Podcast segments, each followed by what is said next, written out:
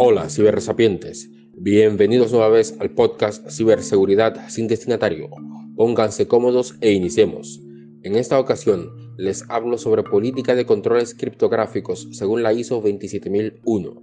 Les cuento, los controles criptográficos se enfocan en la protección de la información en caso de que un intruso tenga acceso físico a la información. En ese sentido, se ordena establecer un sistema de cifrado a la información crítica para dificultar la violación de su confidencialidad o integridad.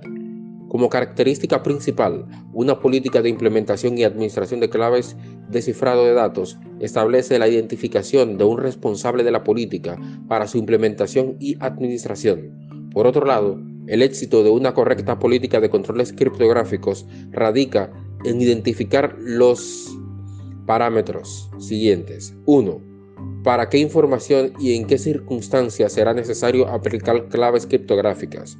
2. Los medios a emplear. Y 3. La gestión, mantenimiento y actualización de dichos medios.